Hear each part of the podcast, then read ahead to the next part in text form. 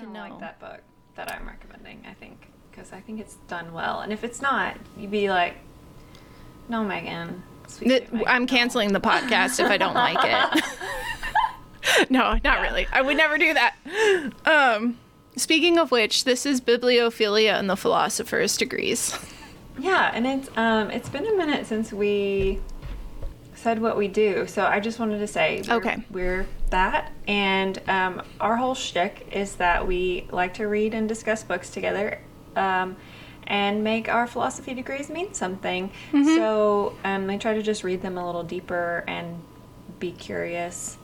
Mm-hmm. But honestly, today's book, A Court of Frost and Starlight, does not have a lot going on. And so I felt like most of the time I was like, what happens next? Like, what's going to happen? like, that's all this book is. It's just Yep. like, oh, you want to know what happens next? Well, you don't get it. You just get a lot of setups. Yeah, there's a. I hope she delivers on this series. Like, I, I want her to do more with it for sure. Me too. And I, I understand why there are three solid books about from the perspective of Feyre. Mm-hmm. Like it's it's entering the world, it's world building, mm-hmm. it's the build up to the war, it's it is the war. Mm-hmm. So ACOWAR. Um, and so, Take a sip.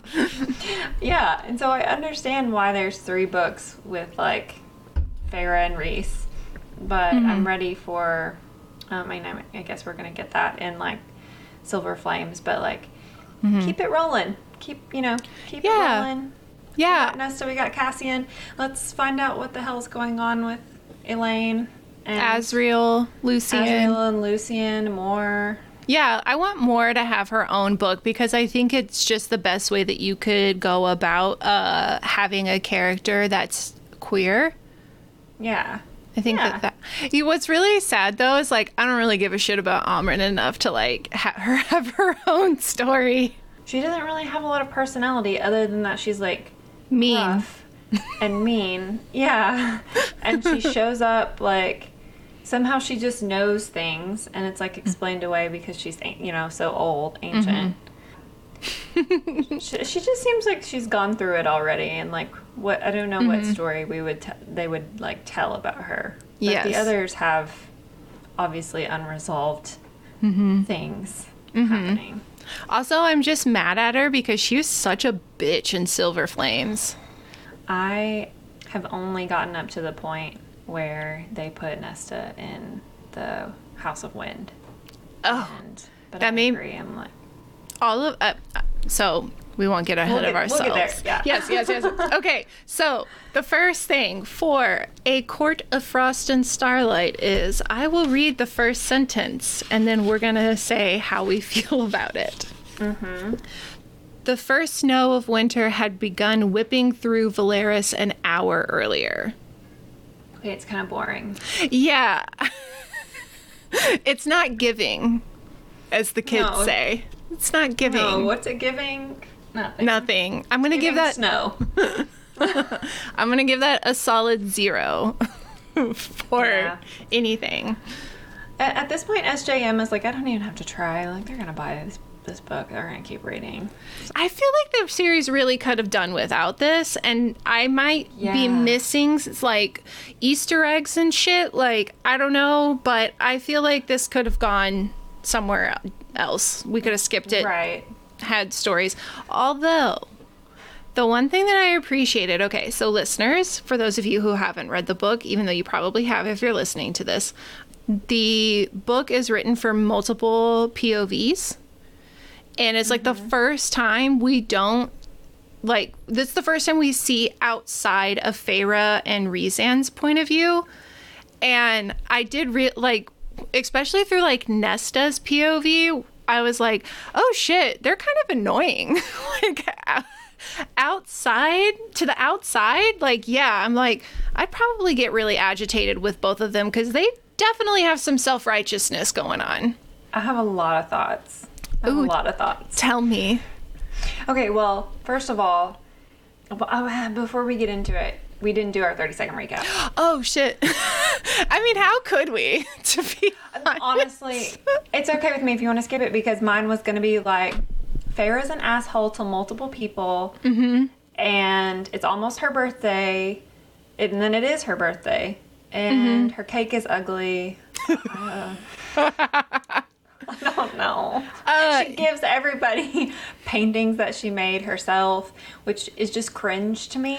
Okay, I'm why. so glad you brought that up because I was like, I don't know if that's what I would want. Like, she just gives people the paintings without like understanding if that's what they would appreciate or not. She's just like, here's my art, you'll appreciate it. Well, and like, what's that? What I what I can't with that is that she obviously uses her painting skills to process her feelings. Mm-hmm. So it's like, hey, like I was having a lot of feelings about this this day, so here's your painting of my feelings. Yeah, it's a very self centered gift. Yeah, and I just was like, wow, this is really cringe, favorite. Mm-hmm. Like, mm-hmm. I don't, I don't love it. So anyway, that's my, that's my thirty second recap. It's like, th- there's some other, some nice other point of views. Feyre's kind of like cringy and mean. It's her birthday. Yeah, Oh, that's I'm- basically what it is. Is that they're preparing for what is it? S- the solstice. solstice and her birthday. That's like the Yeah. Mm-hmm. whole thing. Is they're that they're building up to that. It's like a Christmas special episode, and It's maybe the if I was the best in, way to put it. Yeah, if I was in the mood, I would be like, oh. Or if like I was watching it, I think too, Mm-hmm. and I could see the visuals. Yeah. Yeah. Maybe it'll translate better to the big screen whenever Hulu does the series, whenever Yeah. that's going to happen. Yeah. Do you want to add anything to the recap? Uh, no. Okay. I think you you hit it. You hit it on the head right there. okay. Rhysand and Feyre through other POVs, you start to see that they're kind of dicks. So I was thinking a lot about this. I was thinking about mm-hmm. we've been getting exclusive Feyre and Rhysand, and now I'm like, okay, so I can't read their perspective, but I could still try to take a perspective. And mm-hmm. so with Rhys, the only reason that like I could come up with that he resents Nesta so much is that like one, you know, obviously he's very in love with Feyre and he doesn't like the idea of anybody taking advantage of her in any way or even like mm-hmm. retrograde not retrograde. Oh it's in my head. Retroactively uh, um, retroactively like not appreciating what she did for her sisters. I think he takes that personally. Mm-hmm. um, but also he lost his sister. I was thinking about how like tamlin killed his sister. And so i wonder if part of that is like him being like nesta like you don't even know what i would give to have still have my sister or something I don't know. That's well. That's all I got. I have no excuses for Feyre. She has got it fucking made, and she is a bitch. Yes. Okay. Let's talk about the bitchiest moment in this book. Lucien. Is it with Lucien? Yes. What the fuck? Okay, you have m- read it more recently than I have, so you prob and you might even have it tabbed. I I don't. have it. Yeah, I, have I don't think I. Ha- I don't think I tagged it in mine. Um. Okay have it tagged. to give everybody just like a little bit of context when we're about to bring this up. So, Lucien, after the war, went and built like a home with Jurian and Vassa, and both of them are human. Vassa is the mortal queen that was cursed by the dude that turned her into a firebird. He's also the Swan Lake dude that I talked about a lot. And then Jurian is the dude that was in Amarantha's like ring. Her his eye was in her ring, and he was brought back by King Hybern, and then played double agent and was actually a good guy the whole time. So Lucien finds like a found family with them, and they call their house what? It's like the house of the rejects. Oh, they or call the, sorry.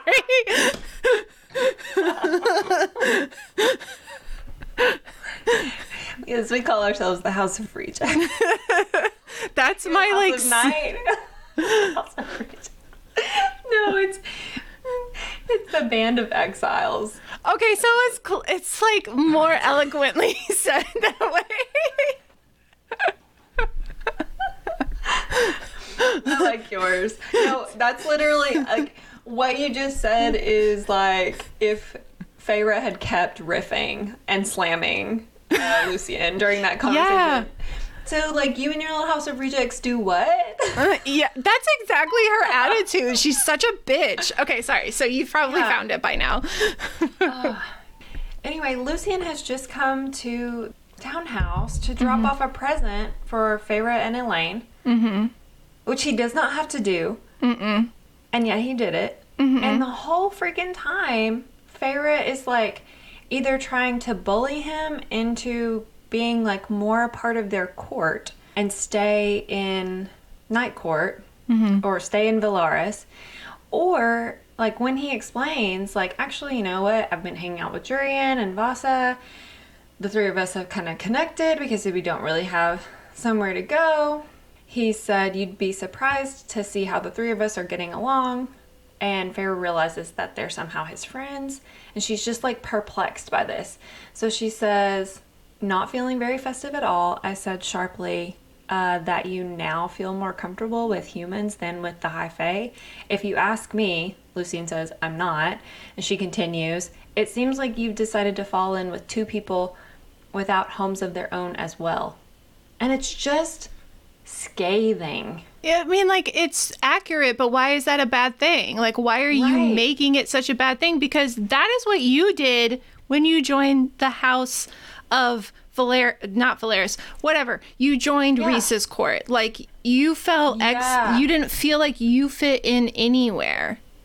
Also, what is this tone she is taking mm-hmm. saying you feel more comfortable with humans than with high fae? Bitch, you used to be human. Yeah, you still have a human heart. Like, That was like a plot point, Feyre. yeah, pot, kettle.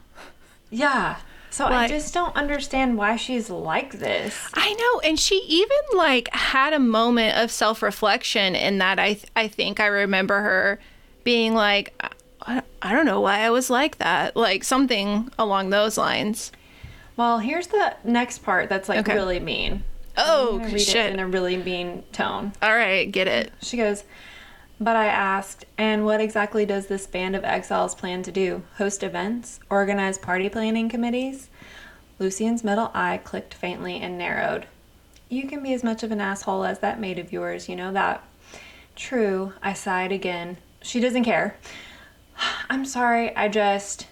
And Lucien says, I don't have anywhere else to go. You ruined any chance I have of going back to spring. Not to Tamlin, but just to the court beyond his house. Everyone mm-hmm. either still believes the lies that you spun, or they believe me complicit in your deceit. Mm-hmm. And as for here, I can't stand to be in the same room as her for more than two minutes. I can't stand to be in this court and have your mate pay for the clothes on my back. And I just, I'm like, Feyre, he's literally like bearing his soul to you, and you're just being such a turd. Mm-hmm. Mm-hmm. like, why? Yeah. Let him live where he wants to live. He's trying to like maintain a connection to you as like a friend, and he brought you a present. Mm-hmm. And you're being a jerk. Mm-hmm.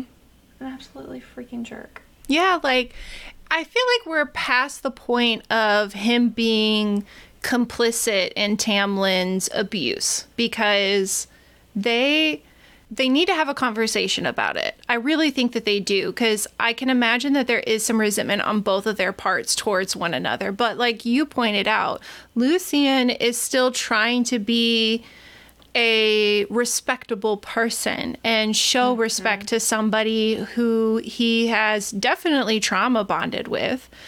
Well, and, And- he has, I think, in another in a previous book, he admits that like he he's like, oh, you're this is truly your family. Like I mm-hmm. see that this is where you belong, and he doesn't mm. say it in like a shitty little way. He says mm-hmm. it in like an I understand you better way.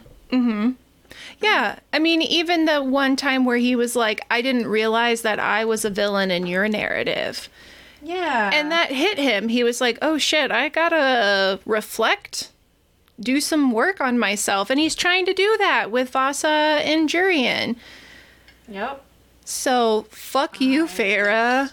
Yeah, exactly. That's how I feel. yeah, it did set me. Oh, sorry. Go ahead. No, I was. Go ahead. I was I- gonna say the same thing about Elain. Sorry. Oh God, I don't understand why she's an asshole to Lucien. All right, we'll stay on that for a second because it's still on. I was going to segue into something else, but yeah, Just that's don't- the last bit of it. I don't get why she's such a fucking asshole to him all the time. Like, I mean, he didn't read the room when she came out of the cauldron. Like, I get that. Right. But I would say Lucien's the type of person that once like he's aware that he has a fault in something, then he's mm-hmm. going to reflect and change.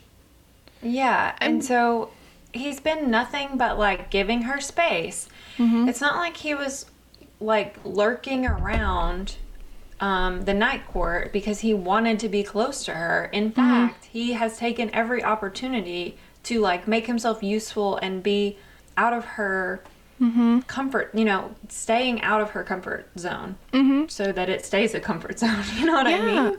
he sets just. he respects boundaries that are there yes. that like the the vocalized and the non-vocalized ones like he's Yeah. very observant and respectful I, I don't know. And it's not, I can't make the excuse for her anymore that she just doesn't understand that, like, it's not him. Like, him declaring it doesn't mean that he's making it a thing. It's like a, it's like some fey biological thing. Mm-hmm.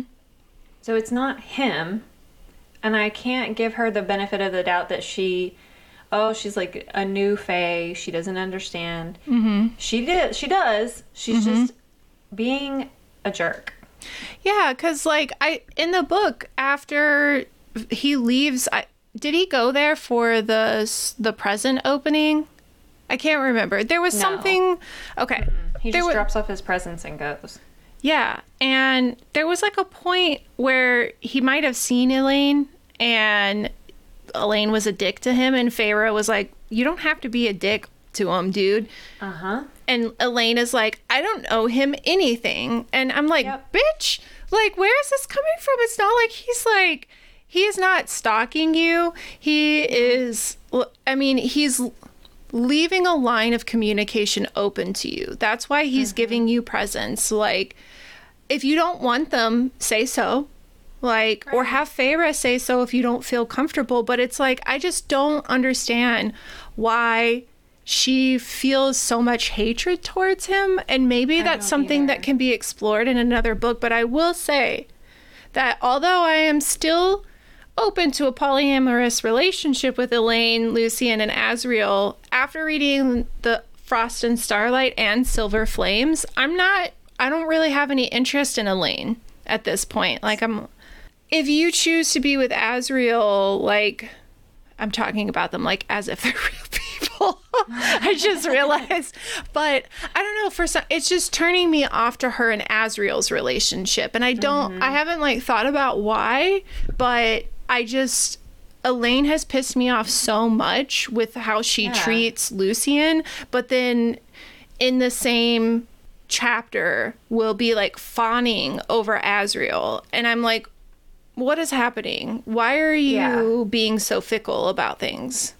Well, and also like from just like a writing perspective, if Sarah, like I know her, if Sarah makes it, if Sarah writes it so mm-hmm. that Feyre, Nesta, and Elain were supposed to end like fated to end up with All the bad Rhys, boys. Cassian, and Azriel, like sisters versus and brothers. I'm just like I'm bored. Boring. That is so boring. I Please was- do not do that. That's exactly what I was thinking of. I was like, dude, if you put I am I am totally on board, especially after reading Silver Flames. Like Nesta and Cassian are perfect for each other. Yeah. They are wonderful. But I would like I was like, do not put all three of these sisters with all three of these brothers because that's going to be predictable and boring. Yes. Please, please do not do that. Make Elain gay and have her Oh end up with Mor. Uh, no, I want better for Mor. Honestly, I just, I, Yeah. Um, Yeah. so I, but I'm so glad that you said that though because I was reading it and I was like, hang on, like how much better would this book be if it was written as like, okay, Elain's like angry about being mated to a male because mm-hmm. she's actually queer. Mm-hmm. And if they had, if she'd done it that way, then what if she, I was like, if that's what it is, then like, wouldn't it have been amazing if SJM had written Mor as like out and established and already queer, and Mor is like the gay guide who is like, actually, this these these feelings kind of explain a lot, and like this mm-hmm. is what it's like, and it's okay. Like, you know, if she was like in a relationship or had partners or whatever already, mm-hmm. she was out and like confident, it would make so much more sense with one with Mor's character and mm-hmm. how she's like portrayed as like very confident and very mm-hmm. um, powerful and a truth teller.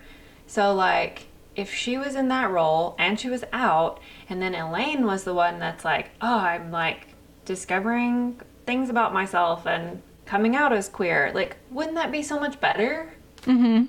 I, I think it is just a testament to needing more novels that cover each of these other characters because I feel like they all deserve it. They yeah. need to be fleshed out more because I was like an Elain Stan originally because I really appreciate. Oh, this might be. I'm having an epiphany. I really, I really appreciated like her representation of strength because after every terrible thing that had happened to her, she still maintained a level of grace and ease and optimism. And that's really fucking hard to do. Like, I don't think people really appreciate the amount of work it takes to consciously choose to continue to be happy mm-hmm. and do things that make you happy and allow yourself to still be vulnerable that's a yeah. lo- that's a lot of strength. That takes so much strength. And I really loved that about Elain. And then in Frost and Starlight and Silver Flames, she's just kind of a dick. I'm like, where did this come from? Like, this isn't who you were. And right. it makes me even more upset because of the way that they treat Nesta com- uh, compared to Elain, because both of them are obviously like Elain went through so much trauma with after she came out of the cauldron, like in ACOWAR. Sorry, uh, I just, I just, I just thought it was so funny. I said what? after she came out of the cauldron. Oh shit! That's instead of in okay. So in the SJM multiverse, it's not coming out of the closet; it's coming out of the cauldron. That's yeah. what we're gonna call it. Okay. So we see her like become a shell of her former self and she's rebuilding, but the amount of like patience and kindness that was extended to her that wasn't to Nesta when after Nesta had all of the trauma from the war. Yeah. Like it just seems so hypocritical to me and it kind of made me project more of my like frustration onto Elain because she just kind of lets it happen. And I'm like, Elain, like Nesta was your ultimate protector, your ultimate like cheerleader, hype man. Like she fucking would have sacrificed anything and everything for you. And now, like, when she needs help, you're just gonna be like, it's not my problem. And that's how she treats Lucien, too. She's like, it's not my problem. Yeah. I don't. Uh, so I like that you can read Elain as having the strength to maintain optimism and to see the beauty in the world and to try and create beauty the yes. way that she did through mm-hmm. gardening. Mm-hmm. And I think that that's I think that's totally correct, and I want to believe it that way. Mm-hmm. But the very cynical part of me is like, no, Elena's just like a naive. Everything will work out, and we just have to stick together type of character. and, and um, that could be more accurate. I, but I want to believe yours, but it just doesn't. I can't square away like her after her, you know, before the cauldron and her after the cauldron personalities. yes, yes, and like, the, the fact that no one felt the need to intervene with her, but yeah. they did with Nesta. Well, I mean, you can argue that it's just a lot easier to intervene with Elain Mm-hmm. by like just putting her in a room wherever you're gonna be. yeah, like we're at the House of Wind. It's, it's just this is her bedroom there. We're down at the townhouse. This is her bedroom there. and we'll leave her with the wraiths. Mm-hmm. But yeah, no, I know what you mean. I think that Nesta is so interesting and complex to read as a character Mm-hmm. because I don't like I'm not totally in love with Nesta. I Um, am. I'm so in love with Nesta. But I but I think it's because like I can see all of the facets of her and I can't like I'm sort of like I think it's because I'm an older sister and I cannot fathom looking out for like if I had two little Maddies, I have a Garrett and a Maddie, and I can't fathom only being like, yeah, I'm only gonna take care of one of them. I'm gonna let the other one like literally go out into the woods where there's wolves and dangerous fairies. Mm-hmm. And so part of me is like, Nessa, what the hell? You're letting like your resentment towards this younger sister that I don't fully understand make you mm-hmm. treat her in this like totally unacceptable way. And then when you get to so like I I still see that part of her in there. She just like mm-hmm. hasn't completely separated that from mm-hmm. who she is in like Silver Flames. You know what I mean? Mm-hmm. So that's why I'm not like totally in love with Nesta. I do think she's like really complex and really well written, and I love reading her. And I just don't feel that way anymore about Feyre, and I don't feel that way about Elain. Yeah, and I think that's why I'm so thirsty for other yes. views. I 100% agree with that observation because especially in Silver Flames like I'm going to have a lot to say about Rhys when we get to Silver Flames cuz he pissed me the fuck off in that book but you coming back full circle I feel like a Court of Frost and Starlight really did allow us to see outside of the Rhys and Feyre bubble and Yeah. I mean, like even the way that SJM chose to write about write the POVs, because like with Feyre and Rhysand, it's still first person point of view when it's their point of view. But Cassian and Nesta are not. There's they're third person. And I was like, what I noted that. Yeah. I was like, why do Me too. Yeah. I was like, why do they not get their own first person point of view? Like It doesn't, yeah, it doesn't really make sense because you still get an idea of their feelings and thoughts. Mm-hmm. So why did she write it differently? That's exactly what I wrote. I was like, I wonder why she, because I feel like SJM is so intentional with her writing. And I know that, like, or I don't know if 100%, but I, I feel like she's so intentional with her writing that there has to be a reason behind that. Expe- even in Silver Flames, there was third person point of view for both her and Cassian. I have a, I have a theory, Oh, tell but me. But I don't know that it necessarily makes sense. So Uh, that's what is that's what philosophers do, bro. Okay. All right. Come along with me, listener, philosophers.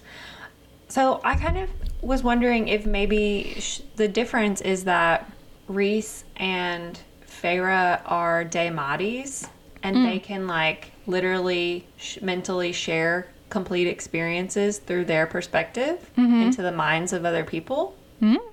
And it, I, w- but you know, I feel like I'm reaching a little bit. Mm. I actually can follow that. I think that that is a valid theory. I will say. That's like the only thing I got. yeah. Because it's also just like a, it's definitely like a creative choice Mm-hmm. from the author's point of view to to switch. So I don't understand. But she's just like, I'm tired of first person. Maybe I mean it could be as simple as that where she's like I just want to try something a little bit more creatively challenging right now for myself. Oh, we got Morrigan's point of view in this book too, didn't we? Cuz she did. Like we found out that she like has a house somewhere that she hides out. The at. horse girl.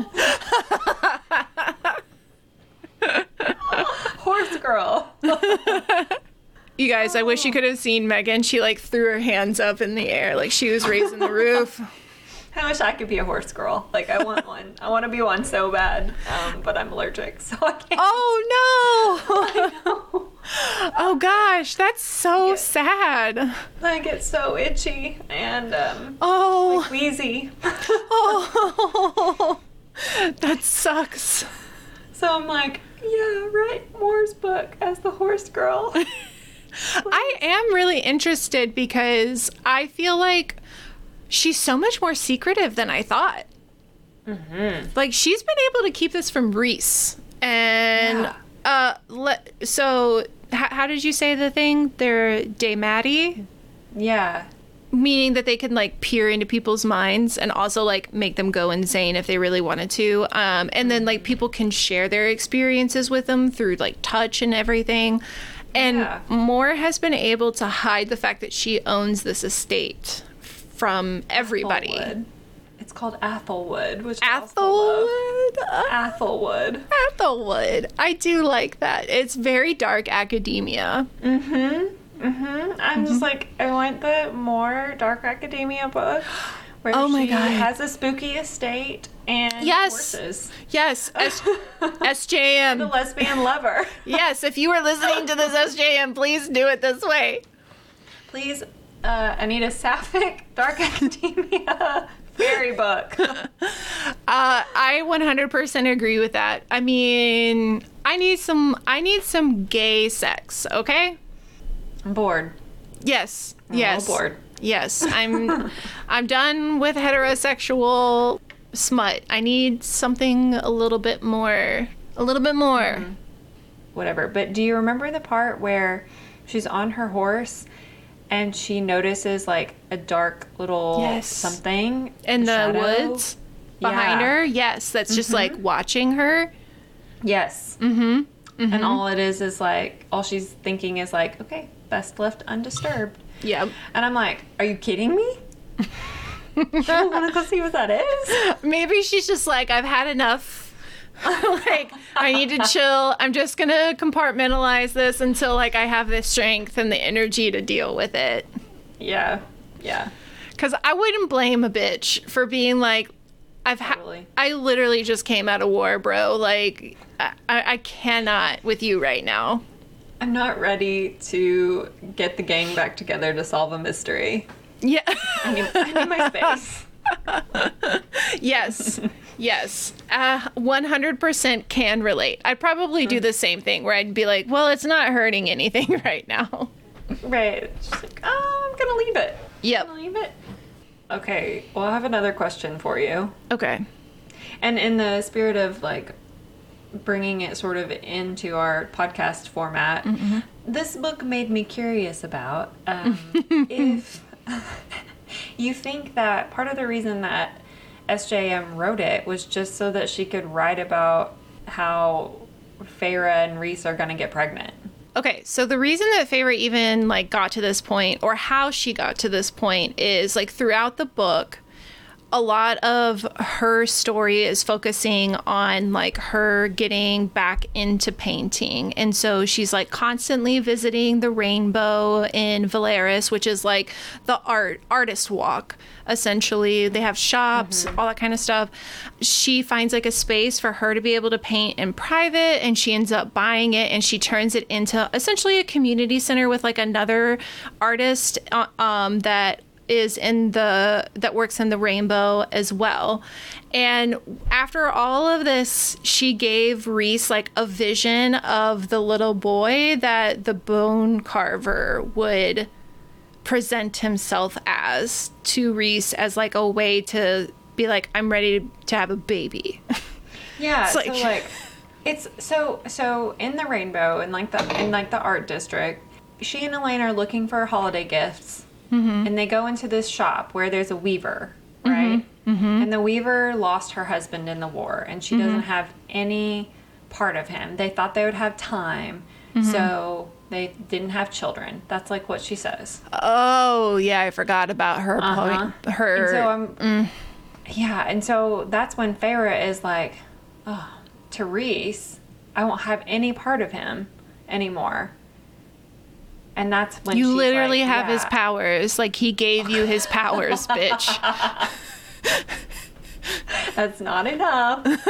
Um, she greedy. Um, but that's what she makes her decide to have that she wants to go ahead and have a baby. Which I know I was going to ask you, like, do you think that's ethical? Oh, because it is a selfish a, a selfish decision, and it kind of insinuates a projection onto that child before they're e- they even exist. Yeah. No, I don't think it's ethical. I don't either. This is why I think it's just because SJM got pregnant. But um, she was like, I want to spend time being your wife and your mate, like, and high lady before we. She was like, I want to spend time with you, just you, as a family. And then eventually, someday, children. Mm-hmm. And like, One random the- bitch is like, I don't have anything left of my husband, so I'm trying to create something. And Feyre's Right. like, I'm going to reconsider my entire life now. No, the weaver is like, okay, well, like i i've woven this magical cloth that's mm-hmm. like called void, and it's the depth mm. of my sorrow missing this person. And Feyre's like, hold on, I'll hold my beer. I'm gonna like do you one better. I'm gonna go have a baby with my mate. Because I can and you can't.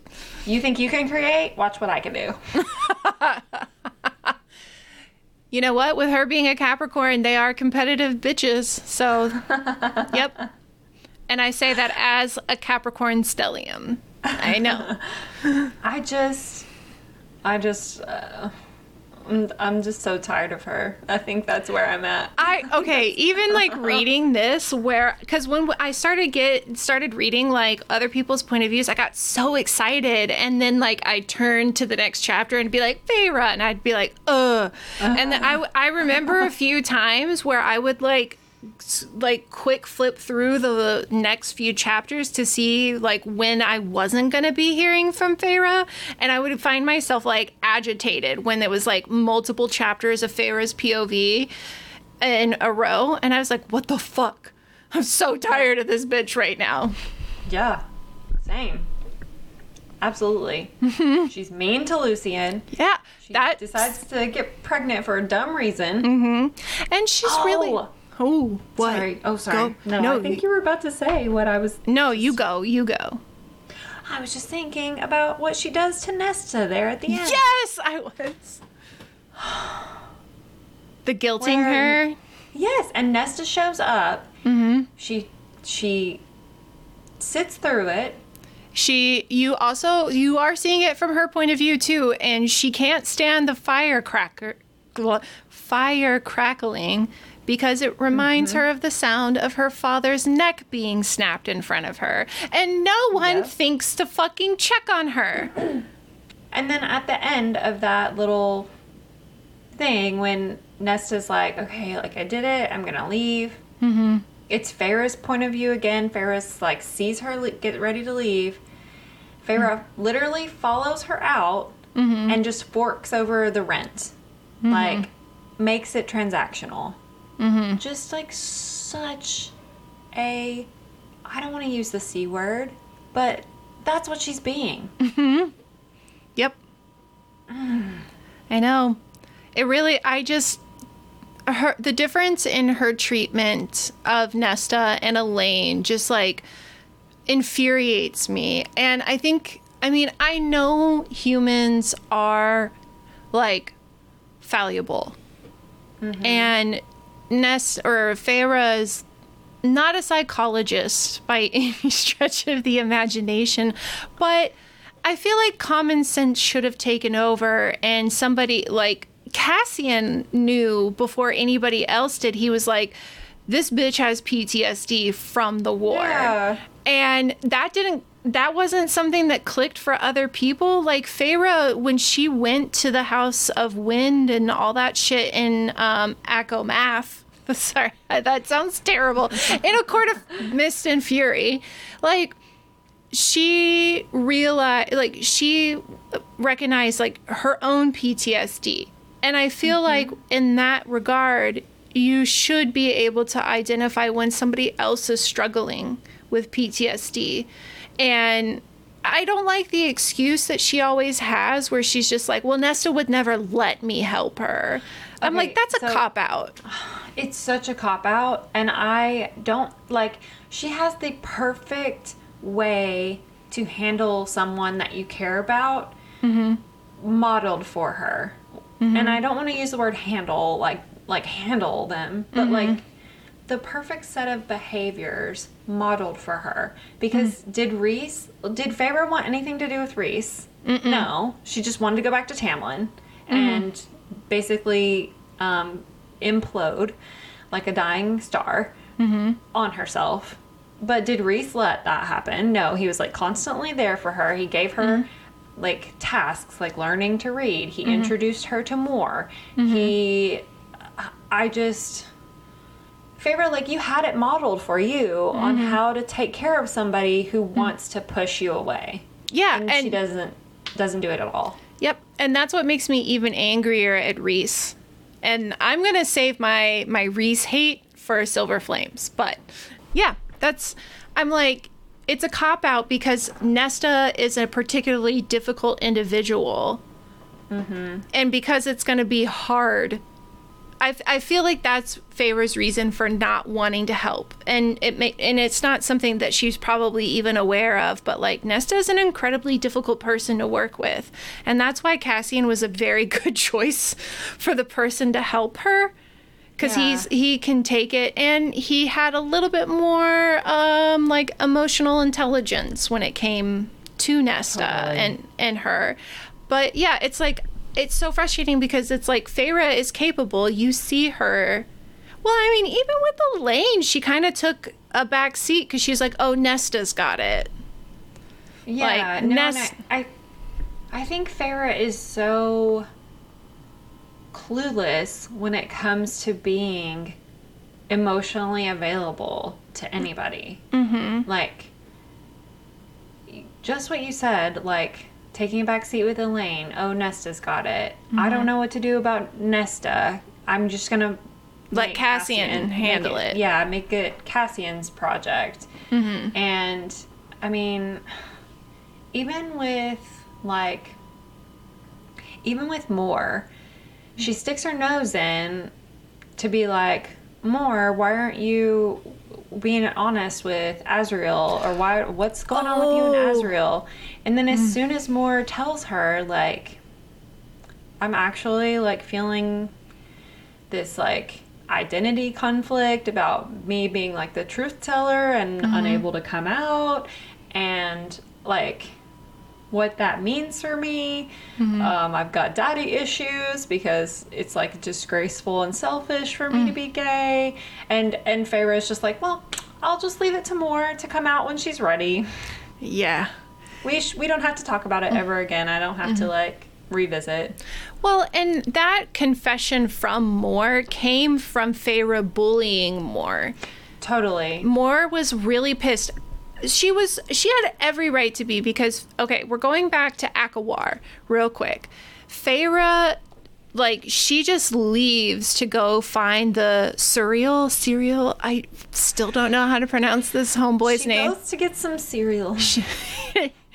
and she she goes at it alone and then like she gets into trouble and she gets rescued by Helion and is taken back and Mor very clearly and effectively communicates why she's upset to Feyre. She says, "You are part of this family.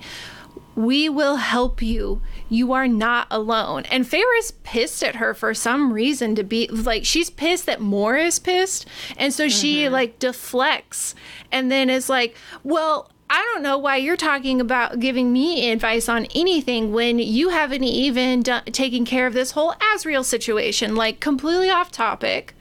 Like, just truly just deflecting from the fact Yeah. that she did fuck up and she cannot face those feelings right now because and I get it like it's that's a little bit of complexity for her as well because she is so used to taking care of herself and not maybe The deflection thing is what I have like Yeah. issues with. yeah because she doesn't want it, it's again like her avoiding her trauma Yeah, and it's just like throwing it back in Mor's face. Like, Mm-hmm. oh, you think like you think that you're going to be there for me. Why don't you just get your situation with Azriel straight? And then I'll consider letting you be there for me. Like, yeah, it- exactly. it's gross. It was gross.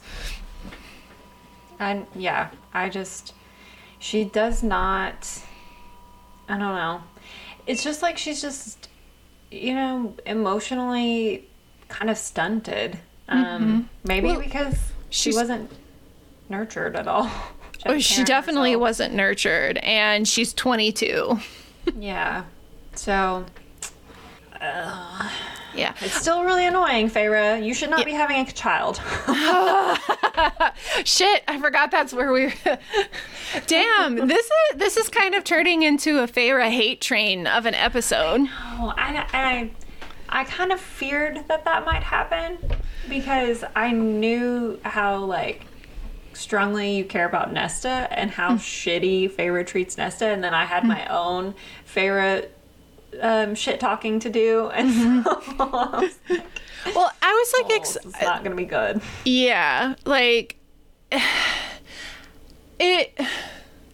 I just Nesta and Lucien. I feel like they're. It's very similar in that they never. They don't have a sense of belonging anywhere.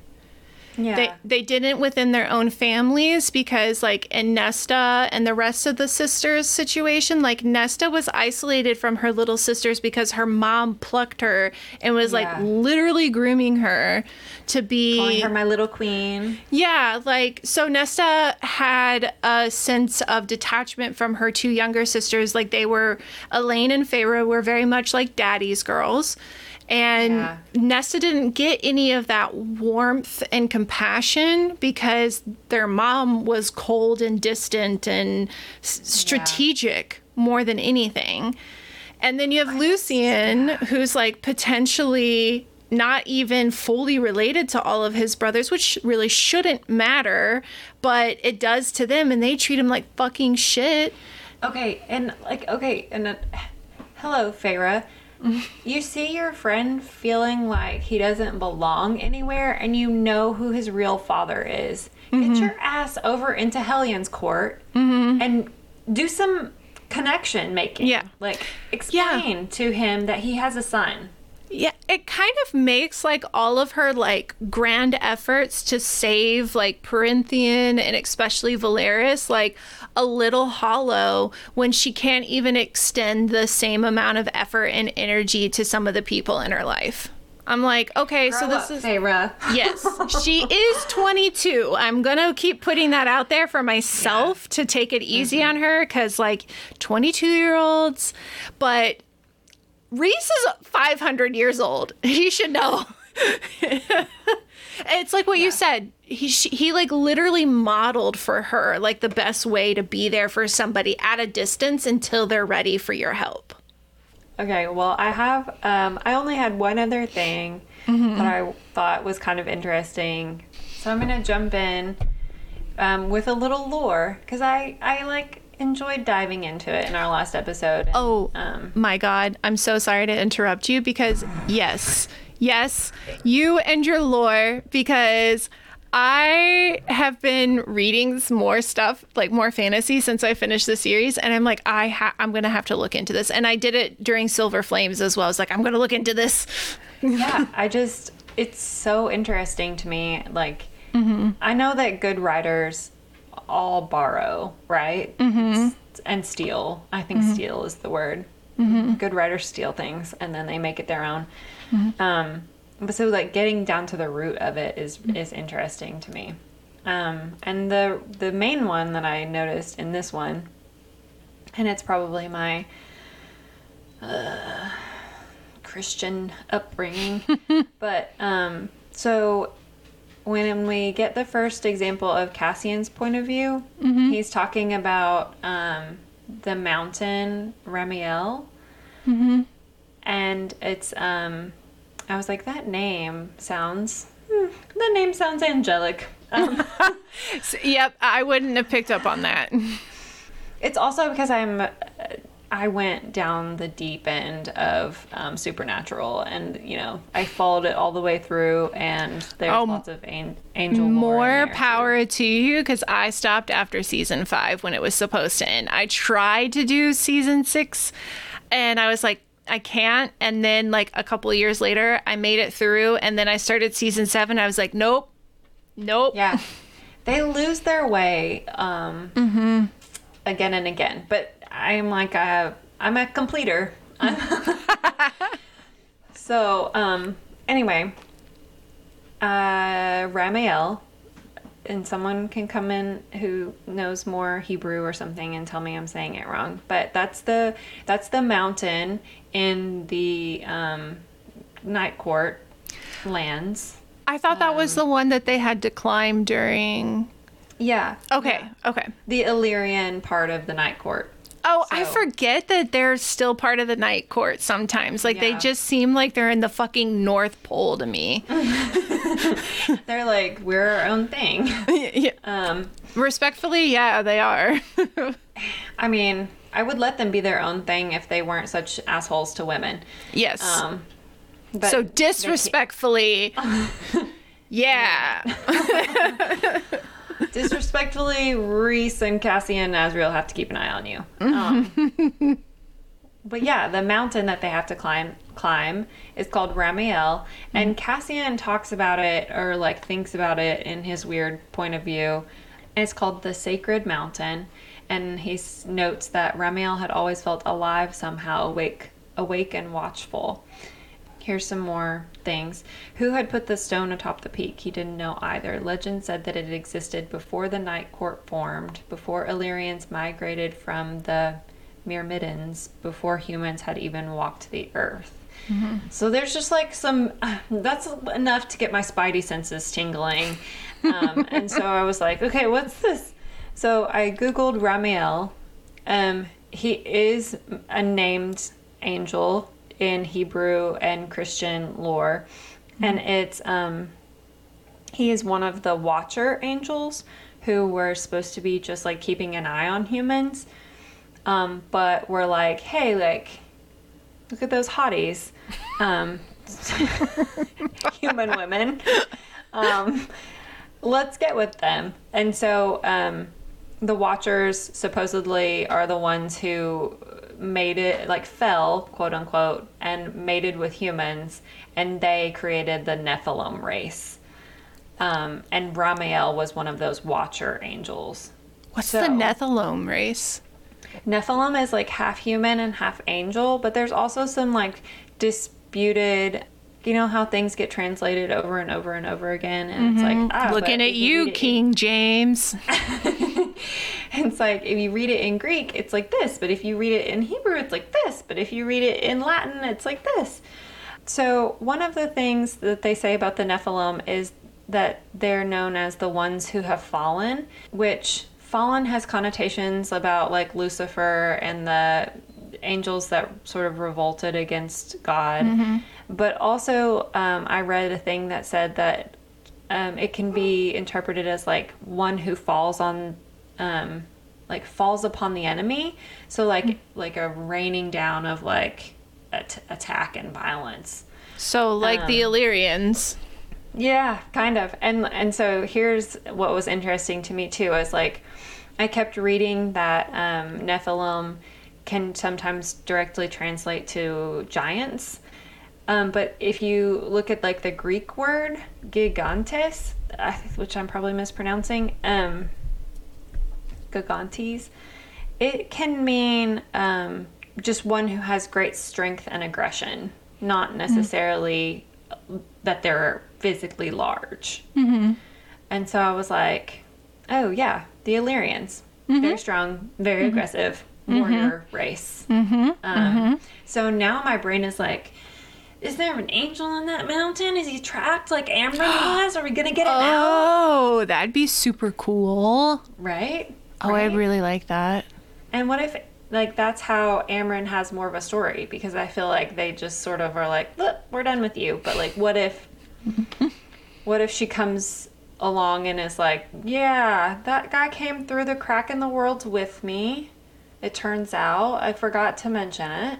Um, Also, And- sorry, Nesta, for being a total bitch to you. sorry that I've been a bitch to everybody actually, except for Rhys and Varian or, or Valerian, whatever his name is. Varian, I think is what it Yeah. is. Yeah, honey, it's okay to like people who are nice to you. I just want to tell people that. Like, Yes. That's a lesson I think we could all learn. That's okay. They're not boring. They're just nice. Yes. What did Ron um, Swanson say to Donna? Like, don't confuse drama for passion or something like that. Oh, wise to pull out a Swanson quote. Oh, thank you. I mean, he is a wise man. He is. I just wish he wouldn't slam vegetables so hard. He um, secretly likes artichokes. and plums. okay, so I mean that's the lore. I'm just like sort of hoping that maybe that pops up later because mm-hmm. Cassian kind of goes on about it a little bit at the beginning of this book, and I feel mm-hmm. like a lot of this book is just like setting up later storylines. For sure. I definitely think that that's exactly what this book was for, and we could have done without it. Yeah. Just gonna be straight up about it. Just gonna be like, you know what? You could have made the book like 10 pages longer each book that you're gonna set up. Yeah, exactly. like That's all you. you need. Yep. So yeah, I don't have anything else. Okay. What was your um so pure moment? Okay. Did you have one? I did. So my so pure moment was when you were talking about Feyre going to this weaver's storefront or store and she like made this tapestry that was so black like when you touch it it's like almost like your fingers like disappear into it because it's the void that's not anything to do with my also pure moment. I just had to set the stage. But while they were there, um, Elain purchased like two Shaws, and Feyre didn't know what they were for until later on. Elain was in the kitchen with oh, you guys should see Megan's face. So it's so pure. it is. This is the purest. This is the purest. Okay. Nuala and S- Cerridwen are in the kitchen with Elain and they're wearing them. Elain got them both shawls because of how much they would like brought like a sense of like normalcy back to her life. And I feel like it's even cuter because they're like half wraith.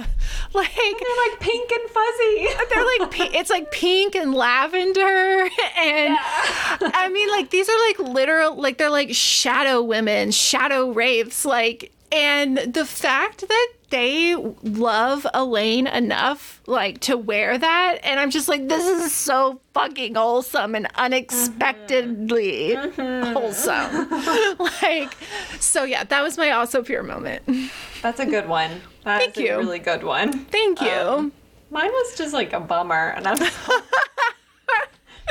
Mine, I mean, it, it's so pure, but it's. Well, I think it like reflects how pure Cassian's heart is, oh but okay it's so sad. Oh Um, no, it- I'm. Let me get prepared. Let me emotionally prepare myself for a Cassian moment. Oh, it's just when he is talking about it's like at the beginning when he's talking about how he had gone back to the village where his mm-hmm. where his mother had died mm-hmm. because he wanted to take her body and bury her in Velaris and he says mm. oh, he wanted to bury her in Velaris somewhere full of light and warmth full of kind people away from these mountains.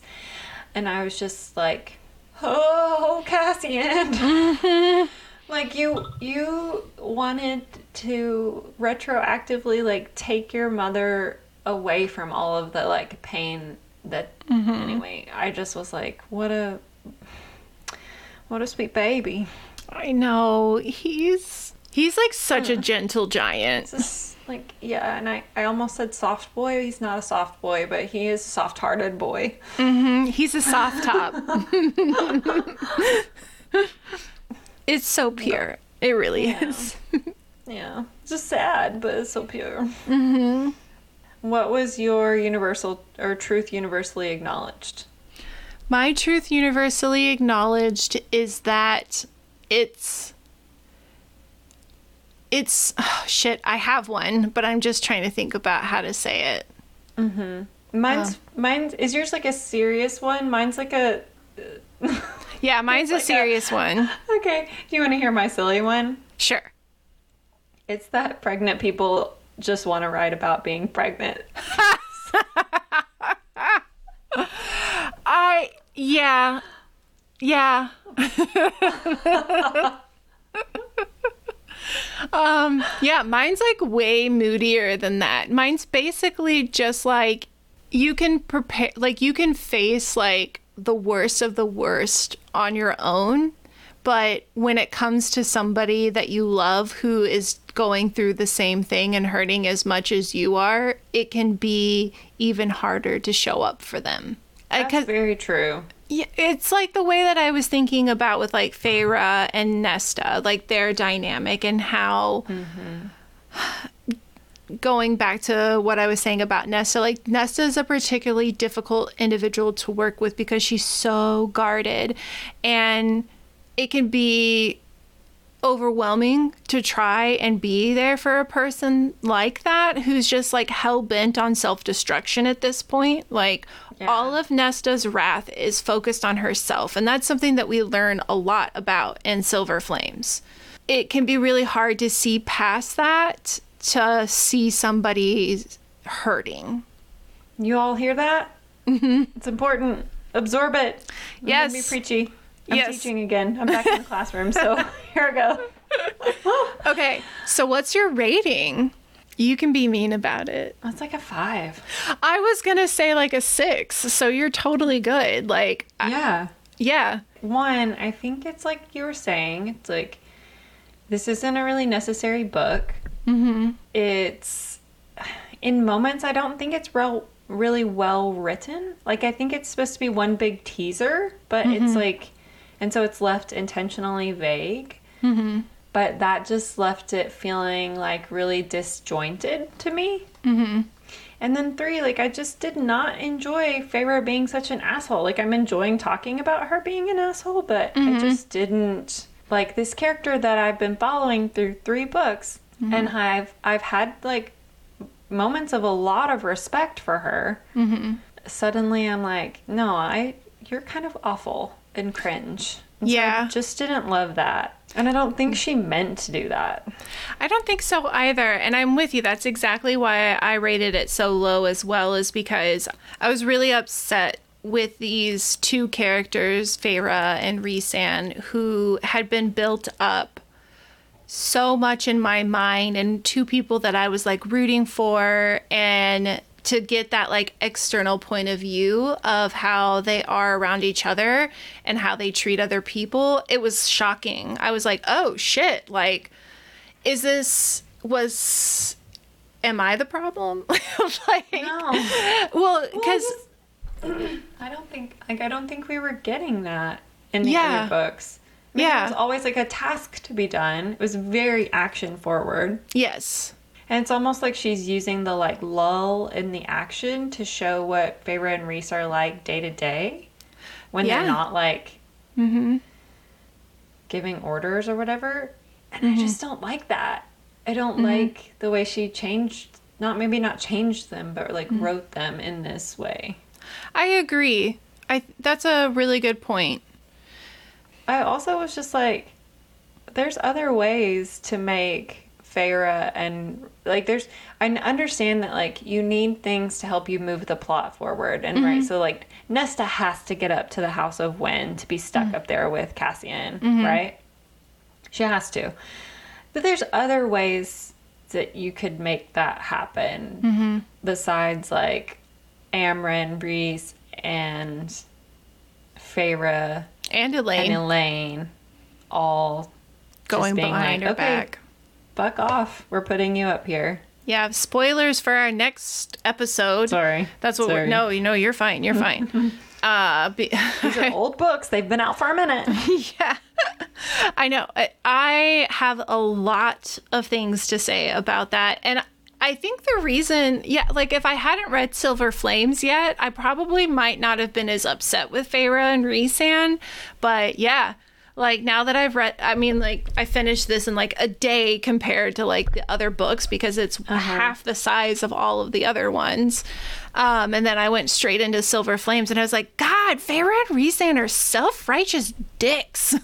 Yeah, and like, like I was riding that train, that dick train, but not in the way that you would think.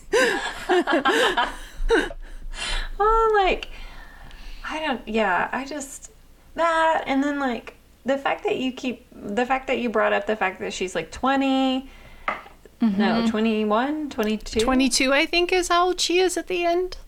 and we're like yeah let's have a baby i'm like Bro, we would be just graduating college. ugh you are not ready No, no.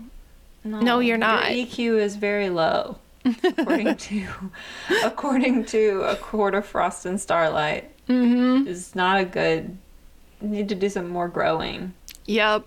I agree. you can't just give your baby a painting Feyre.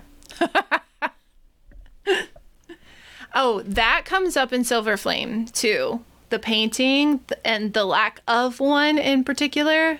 Mm-hmm. What a dick thing to do. Yeah, she's just, she's just. Yeah. Okay. We'll back. We're gonna back off the Feyre hate train for now. We're gonna we're gonna back it up. We're gonna back off of it. We're gonna back off of it. Um, Okay. I, am very curious. Like listeners, do you feel like have you felt the same way? Like when you went through this, were you a little like ever agitated with Feyre to this? I mean, not maybe not to this extent because we're both like very passionately hating on her right now. Um, Full disclosure, I'm also on my period, so I'm like, I hate you. I hate everything. You're so stupid. I just came off of mine, so I could totally understand that. Uh, but and I like when I I have a tendency to compartmentalize my anger, and when I am actually able to get it out, it just like comes at like fire. Um, Yeah. And so now I'm like, yeah, we could shit talk Feyre. But I am curious, like, what were your thoughts on the book? Like, when you got to see outside of just like Feyre and Rhysand's bubble and got to like see from other people's perspectives and even within their own bubble, like, because Feyre being a dick to Lucien was from Feyre's point of view. And she even acknowledges that she's kind of being a dick, but didn't do anything to like atone. So tell us. Right, and I'm Were really curious. Like, yeah, were you like, no, guys, like, Feyre is sort of an asshole, an immature asshole all along. Yeah. Were you not surprised or taken taken aback by That's a good point. Personality shift. Like, if someone else noticed little things in the other books, please, Mm-hmm. please do let us know. mm-hmm. I am very curious. Ah! I'm staying curious. I'll be staying curious. I'm, I'm a stay curious. okay, bye bye. All right, bye.